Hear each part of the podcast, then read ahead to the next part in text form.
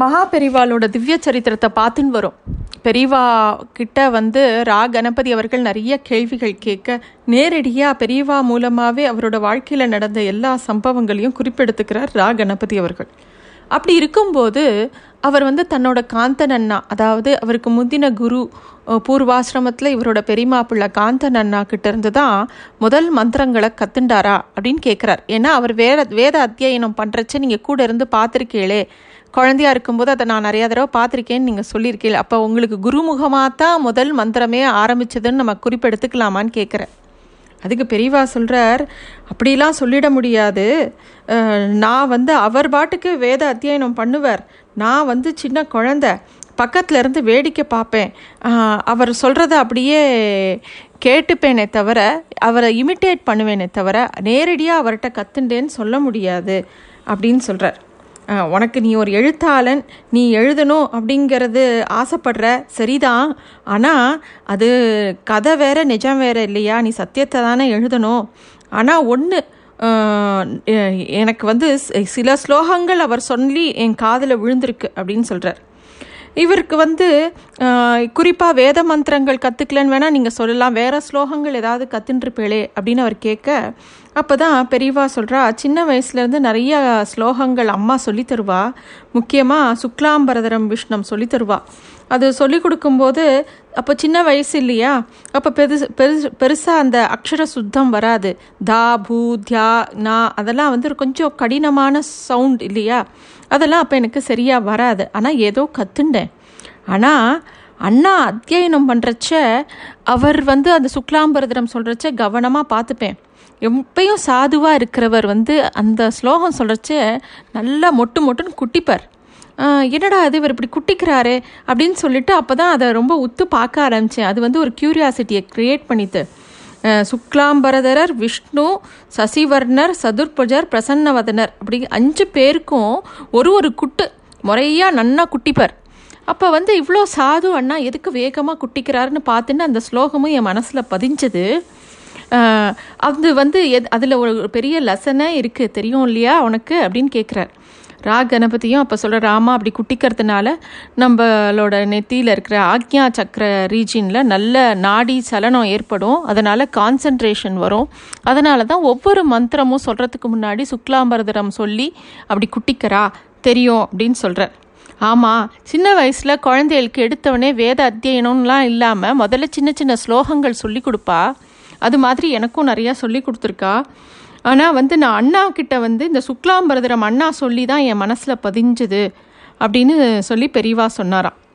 இதெல்லாம் ரா கணபதி அவர்கள் நமக்காக குறிப்பெடுத்து எழுதி வைக்கிறார் ஏன்னா நமக்கு தெரியணுங்கிறதுக்காகத்தான் இது எல்லாமே இதே மாதிரி ராகனை பற்றி கேட்குறாரா சரி அப்போ உங்களுக்கு முதல் ஸ்லோகம் சுக்லாம்பரதரமே அண்ணா தான் சொல்லி வச்சா குருமுகமாக தான் கிடச்சிதுன்னு நான் குறிப்பு எழுதவா? அப்படிங்கும்போது "ஆஹா, அப்படி எழுதக்கூடாது. நான் ஒரு சைல்டு க்யூரியாசிட்டியில் அதை பார்த்து கத்துண்டேனே தவிர அவர் எனக்கு நேர்முகமாக எந்த உபதேசமும் பண்ணலை அப்படிங்கிறார். ஏன்னா நமக்கு தெரியும் பெரியவா வந்து இந்த பட்டத்தை ஏற்றுக்கரிச்ச அவருக்கு வந்து நேரடியாக எந்த குரு உபதேசமும் கிடைக்கல. அவர் ப- அவர் சந்நியாசமும் பீடாதிபதியும் இதுக்கு முந்தினவர் பரமபதிச்சப்புறம் தான் எடுத்துட்டார் அதனால ரா கணபதி அவர்கள் வந்து இந்த விஷயத்தை ஞாபகப்படுத்துறார். அப்போ பெரியவா சொல்கிறா ஏதோ நீ இப்போ இதெல்லாம் கேட்கும்போது எல்லாத்தையும் யோசித்து பார்க்கறச்ச எனக்கு ஒரு மனசுக்குள்ளே திருப்தி இருக்குது குரு மூலமாக நேரடியாக இல்லாட்டியும் அவர் சொல்லி தானே என் காதில் இந்த மந்திரம் விழுந்து அது என் மனசில் பதிஞ்சிருக்கு. அதுவே ரொம்ப சந்தோஷம். அப்படின்னு சொல்லி பெரியவா சொல்கிறாராம் அதுக்கப்புறம் பெரியவா சொல்கிறார் அவர் தான் எனக்கு சுக்லாம் பரதரர் அப்படின்னு சொல்கிறாராம் அப்படின்னா என்ன அர்த்தம் அப்படின்னா அந்த அவள்லாம் வந்து சந்நியாசம் வாங்கிட்ட உடனே காவி வஸ்திரத்தை அஹ், இந்த காவி வஸ்திரத்தை சு சுட்டி காமிச்சு தான் பெரியவா சொல்கிறா எங்களோட அஷ்டோத்திரங்கள்லேயே அதாவது காஷாய வாசஸ்பதே அப்படின்னு தான் சங்கராச்சாரிய கிருத்திலேயே வரும். காஷாய தரம் அப்படின்னு வரும்.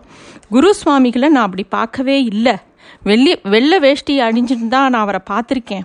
அவரை நினைக்கும் போதும் அதே மாதிரி தான் ஏன்னா அவரை நான் திருப்பியும் அவர் பட்டம் ஏத்துண்டு அவர் ப இது பரமபதிச்சப்புறம் அவரை பார்க்கற வரத்துக்குள்ளேயே அவருக்கு உண்டான எல்லா மரியாதையும் ஆயிடுத்து. அதனால நான் அவரை வந்து காவி உடையிலேயே பார்க்கல. என் மனசில் எப்பயும் அவர் சுக்லாம்பரதரர் தான். சுக்லாம்பரதரர்னா வெள்ளை ஆடை அணிந்தவர்னு பேர்.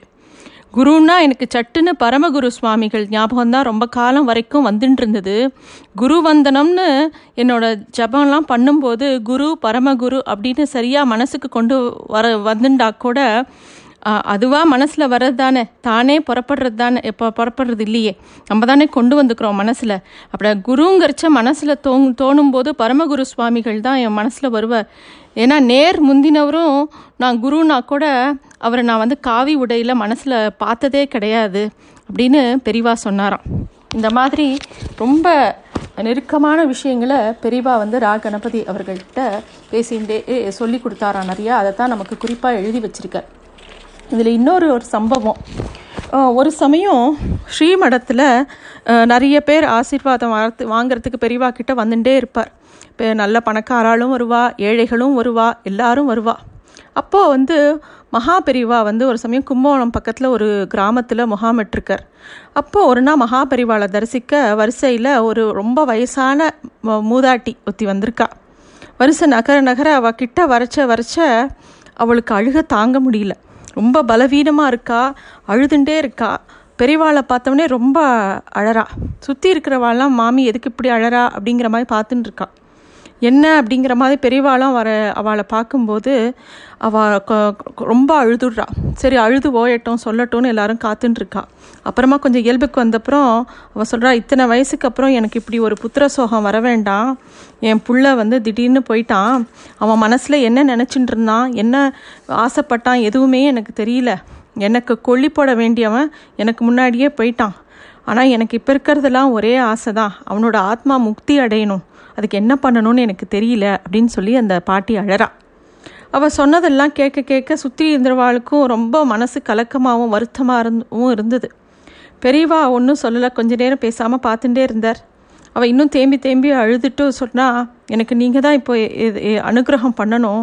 என்னோட மகனோட ஆத்மா சாந்தி அடையிறதுக்கு நான் ஏதாவது ஹோமமோ பரிகாரமோ ஏதாவது செய்யணும்னா செய்கிறேன் எனக்கு அவன் அவனோட ஆத்மா நல்ல கதி அடியணும். அதுதான் எனக்கு. ஏதாவது பிராய்ச்சித்தம் நான் பண்ணணுமா? நான் என்ன பண்ணணும்? நீங்கள் தான் வழிகாட்டணும்னு அழறா. அமைதியாக இருந்த பெரியவா அப்போ தான் பேசுகிறா நீ இந்த வயசில் தள்ளாத வயசில் நீ எந்த கோயிலுக்கும் போக வேண்டாம் எந்த ஹோமமும் பண்ண வேண்டாம். நீ இருக்கிறது கிராமம் தானே அப்படின்னு கேட்குறார் பெரியவா ஆமாம் பெரியவா அப்படின்னு இவாளும் சொல்லுவ அப்படின்னா ஒன்று பண்ணு. அங்கே இருக்கிற வயல்வெளியில் ஏர் உழுதுண்டு நாற்று நடுற ஜனங்கள் நிறையா பேரை பார்த்துருப்பேன் இல்லையா? பாவம் அவெல்லாம் வேகாத வெயிலில் படுற சிரமம் உனக்கு தெரிஞ்சிருக்குமே. அப்படின்னு சொல்லி கேட்குறார் ம் அண்ணா தெரியும் நான் நிறையா பேரை பார்க்குறேனே அப்படின்னு பாட்டி சொல்கிறா நீ ஒன்று பொண்ணு. உன்னால் முடிஞ்ச அளவுக்கு தினமும் பானை நிறையா மோர் எடுத்துட்டு போ. வயலில் வேலை செஞ்சு களைச்சிருக்கிற அத்தனை ஏழைகளுக்கும் உன் கையால் மோர் கொடு. அவளோட தாகத்தை தனி. சுட்டரிக்கிற வெயிலில் உழ உழைச்சின்னு இருக்கிற அவளுக்கும் மனசும் குளிரும் உடம்பும் குளிரும். அது அது மூலமாக அவள் உன்னை வாழ்த்துறது தான் உன் மகனுக்கோட ஆத்மா சாந்தி அடையிறதுக்கு ஒரே வழி அப்படின்னு பெரியவா சொல்கிறா அது அதை சொன்னவும் அவளுக்கும் ரொம்ப சந்தோஷம். பெரியவா மனசில் ஏழை விவசாயிகளுக்கு இந்த மாதிரி ஒரு நல்ல ஒரு கைங்கரியம் பண்ணலாங்கிறத எல்லாருக்கும் புரிகிற மாதிரி அன்றைக்கி எடுத்து சொன்னான். இந்த மாதிரி மகா பெரிவாளோட சரித்திரம் இன்னும் நிறையா இருக்குது ஒவ்வொரு வாரம் ஒன்று ஒன்று பார்க்கலாம். நன்றி.